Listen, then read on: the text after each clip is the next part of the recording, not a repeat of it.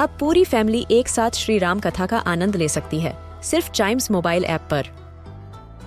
जानिए श्री राम के बचपन से लेकर दशानन वध तक का सफ़र। सरल रामायण घर के सभी सदस्यों के लिए। आज ही डाउनलोड करें Chimes mobile app app, Apple या गूगल प्ले स्टोर से।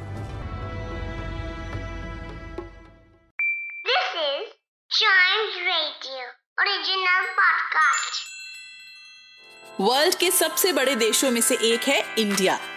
पर इसको महान बनाती है इसकी हिस्ट्री और उससे जुड़े लोग, जिन्होंने अपने अपने तरीके से हमारे देश को आगे बढ़ाया। इस पॉडकास्ट में हम बात करेंगे ऐसे ही कुछ फ़ेमस इंडियंस की, जिनके बारे में हम सबको पता होना चाहिए।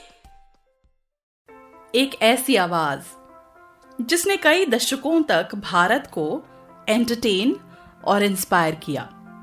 जिस आवाज़ के गाए कई गाने ऐसे हैं जो जीवन को जीना सिखाते हैं। कभी इस आवाज़ ने वतन के लोगों को सैनिकों की कुर्बानियाँ याद दिलाई हैं। कभी ये बताया है कि नाम और शरीर सब गुम जाएगा। बस आवाज़ पहचान के रूप में रह जाएगी। एक ऐसी इंसान जिनकी पर्सनल लाइफ किसी इंस्पिरेशन से कम नहीं है। तेरह साल की उम्र में उन्होंने खुद को और अपने भाई बहनों को संभाला। बहुत मेहनत की और अपने दृढ़ इरादे से खुद को इस मुकाम पे पहुँचाया कि भारत ही नहीं, बल्कि पूरी दुनिया उनका नाम हमेशा आदर के साथ लेती है। भारत की स्वर कोकिला लता मंगेशकर जी। लता मंगेशकर का जन्म 28 सितंबर 1929 को इंदौर, मध्य प्रदेश में हुआ था। उनके पिता का नाम दीनानाथ मंगेशकर था। वो भी एक गायक थे और उन्होंने लता जी को तब से संगीत सिखाना शुरू किया जब वो केवल पाँच साल की थी। लता मंगेशकर के साथ उनकी बहनें आशा, उषा और मीना भी गाना सीखती थीं।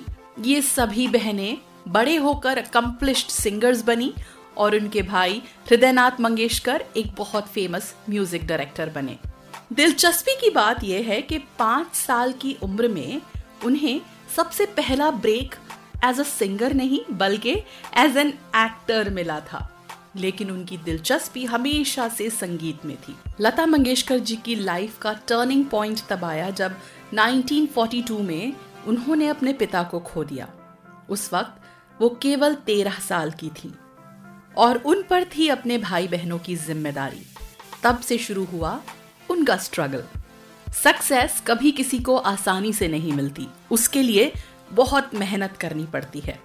लता मंगेशकर जी के साथ भी यही हुआ। शुरू शुरू में जब वो म्यूज़िक डायरेक्टर्स के पास ऑडिशन के लिए जाती थी, तब उन्हें उनकी पतली आवाज़ के कारण रिजेक्ट कर दिया जाता था, क्योंकि उस समय फीमेल सिंगर्स की ऐसी आवाज़ें फ़ेमस थी, जो थोड़ी भारी और बुलंद होती थी। लेकिन लता मंगेशकर जी ने हार नहीं मानी। वो मेहनत करती गई स्ट्रगल करती गई, और एज अ सिंगर उन्हें उनका पहला गाना मिला 1942 में एक मराठी मूवी में।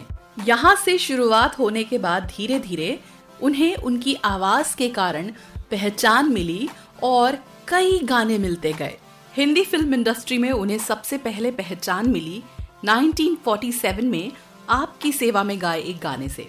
उसके बाद साल 1949 में उन्हें मिले अपने करियर के अब तक के सबसे फ़ेमस सॉन्ग्स जैसे फ़िल्म महल का आएगा आने वाला और फ़िल्म अंदाज का उठाए जा उनके सितम। ऐसे और कई हिट गाने देने के बाद वो उस समय की सबसे लोकप्रिय गायिका बन गईं। 1960s तक लता मंगेशकर की अपनी ऐसी पहचान बन गई थी कि जगह जगह उनको स्पेशल परफॉर्मेंसेस के लिए निमंत्रित किया जाने लगा। जैसे 27 जनवरी 1963 को लता मंगेशकर जी ने then president doctor S Radhakrishnan और प्राइम मिनिस्टर पंडित जवाहरलाल नेहरू की मौजूदगी में नेशनल स्टेडियम में गाया ए मेरे वतन के लोगों, जरा आँख में भर लो पानी। इस गाने को सुनकर नेहरू जी की आँखों में आँसू आ गए और आज भी इस गाने को भारत के सबसे पेट्रियोटिक सॉन्ग्स में से एक माना जाता है। लता मंगेशकर ने कई दशकों तक गाने गाए। Naushad, Madan Mohan, S D Burman, R D Burman से लेकर ए आर रहमान जैसे म्यूज़िक डायरेक्टर्स ने उनके लिए सॉन्ग्स कंपोज किए। साथ ही वो नरगिस से लेकर प्रीति जिंटा तक की आवाज़ बनी। उनका लास्ट रिकॉर्डेड सॉन्ग था 2019 में रिकॉर्ड हुआ सौगंध मुझे इस मिट्टी की, जिसे उन्होंने इंडिया और इंडियन आर्मी को डेडिकेट किया था। उन्होंने कई लैंग्वेजेस हिंदी बंगाली गुजराती कन्नड़ मलयालम उड़िया पंजाबी सिंगला तमिल तेलुगु भोजपुरी मराठी इन सब के साथ साथ करीब 36 इंडियन लैंग्वेजेस और कई फॉरेन लैंग्वेजेस जैसे इंग्लिश रशियन डच और स्वाहिली में भी बहुत फ़ेमस सॉन्ग्स गाए हैं। अगर अवार्ड्स की बात की जाए तो उन्हें इतने सारे पुरस्कारों से नवाजा गया है कि जिसकी लिस्ट एंडलेस है। 1969 में उन्हें मिला पद्म भूषण 1989 में उन्हें मिला दादा साहेब फाल्के अवार्ड 1999 में पद्म विभूषण और 2001 में India highest civilian honour Bharat Ratna. साथ ही साल 2008 में उन्हें मिला one time award for lifetime achievement to commemorate sixty anniversary of India independence इसके साथ उन्हें अनेकों state film awards national film awards filmfare awards Guinness book of world records दुनिया में सबसे ज़्यादा गाने गाने वाली सिंगर के लिए। उन्हें कई कंट्रीज़ की सिटीजनशिप भी मिली, जैसे honorary citizenship of the republic of Suriname honorary citizenship of United States कई lifetime achievement awards France की knighthood platinum disc of EMI in London और उन्हें मिली राज्यसभा की सदस्यता भी।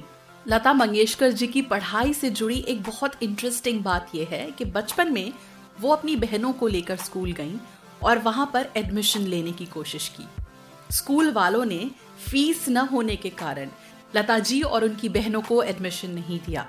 इसके बाद उन्होंने फैसला किया कि वो कभी स्कूल नहीं जाएँगी।